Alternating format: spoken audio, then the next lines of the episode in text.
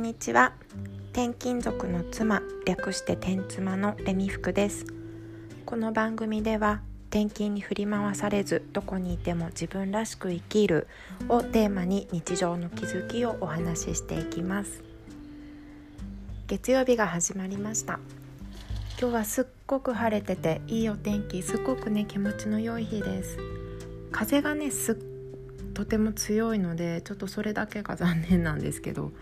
この住んでるところはね、まあ、風は年がら年中強い感じなので、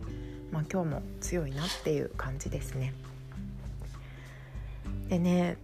ここのところ私お片付けというか物を減らすっていうことをねやり始めていて週末もこうまとめた私の衣類とか子供のもう使わなくなったものとかをこう売りにリサイクルショップに行ってきたりとか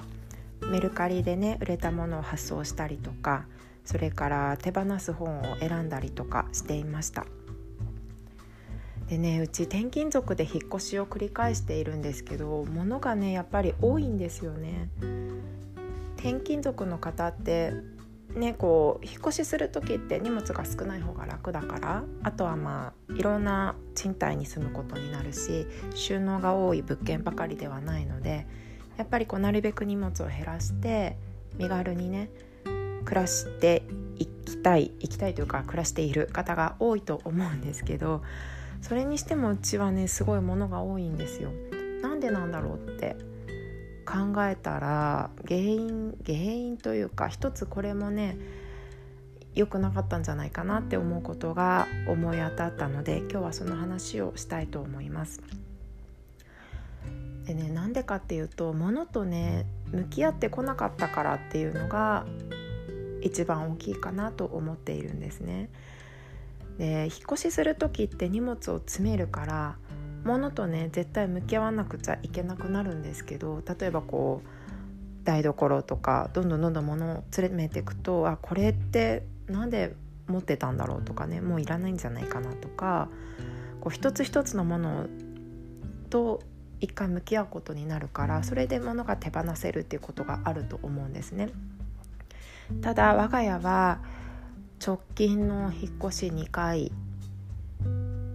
自分でね物を詰めてないんですよ。あの引っ越しのね楽々パックっていうのかな。業者の方が来てわーっと45人ぐらいで家の中のものを全部詰めてってくれて持ってってくれるっていうサービスを使いました、まあ、これは自費で使うとすごい高いから躊躇してしまう値段だと思うんだけど会社の方でね使わせてくれたのでもう即そっちを選ぶっていう感じですよね。子供も小さかったしね。いやすっごい楽なんですけど楽なんだけどね自分で全然物と向き合ってないから不要なものごとごっそりやっぱり引っ越してきてしまうんですよね。で引っ越してきて、まあ、物を収める時に一回物と向き合うんじゃないかって思うんですけど、まあ、引っ越してきてからだと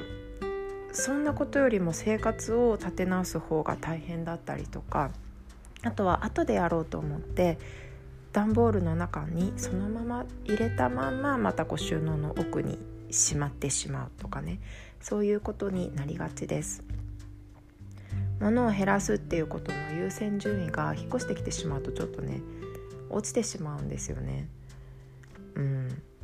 まあ、そんなこんなでものと向き合ってこなかったから多いなっていうのが大きな原因だなと思い当たりました。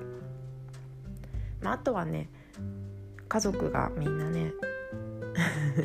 物を集めるというか捨てられないなかなかこう捨てる決断ができない取っておきたいタイプなんですよね。夫はさらに何か物を集めたいっていうのもありますしなのでどんどんどんどん物が増えていくという状態です。でこう今向き合って私は、ね、やっぱりもうちょっとねすっきり身軽に暮らしたいなと思ってまず自分のものからね取り掛かり始めたわけなんですけどなかなかでも一気に減らないんですよね。で一気に減らないとなんかこう自分はねやっぱり減らすの苦手だなとかなかなかこうできないっていう負の感情が出てきてしまうんですけどあのねミニマリストの方が言っていた「ものは一気に片付かないよ」っていうことがすごくね支えになるというかちょっと勇気づけられるなと思いました。こう物がたくさんある状態からね一気に減らすっていうのはきっと誰もできないと思うって言っていてえっとね綾島さんっていう Voicy で音声で発信をしている方なんですがその方のね過去放送を聞いていたらそういうふうに言っていました。で一気に減る減らすっていうのはこう今こう本当に必要なもの好きなものの中にいつか使うかもしれないもの気に入ってないけどなんとなく取ってあるものとかもういろんな状態のものが混ざっているからその中からお気に入りの本当にピカイチのものだけを残すっていうのは最初からはできないというふうに言ってたんですよね。最初はまず本当にその見るからにパッと分かるいらないものを減らすことができる。で次にこう今は使わないけどいつかのために取ってあるものとかあんまり気に入ってないけどなんとなく使ってるものとかそういうものがこう手放せるようになる。でだんだんこう物が少なくなってくるとさらにそこから気に入って使ってるけど不満があるものとかそういったものを減らすことができるようになるっていうふうに段階があるっていうふうにおっしゃってました。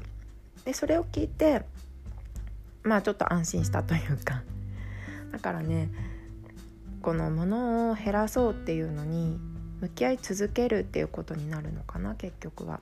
こう一気に理想のね状態まで行くこう持っていこうって考えちゃうと挫折してしまうので、まあ、徐々に徐々に近づいていくっていうイメージを持てばいいのかなというふうに思います。まあ、何事もそうか一気にね理想まで近づくって難しいですねそこにはこう必ず一歩一歩のステップがあるわけだから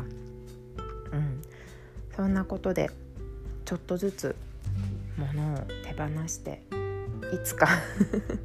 いつかなるべく早いいつかが来るといいんだけどうんまずね自分のものだけでもこう減らしてゆとりのあるこう物の収納だったりとか家の中のすっきり感とかそういったものを手に入れていきたいなと思っています。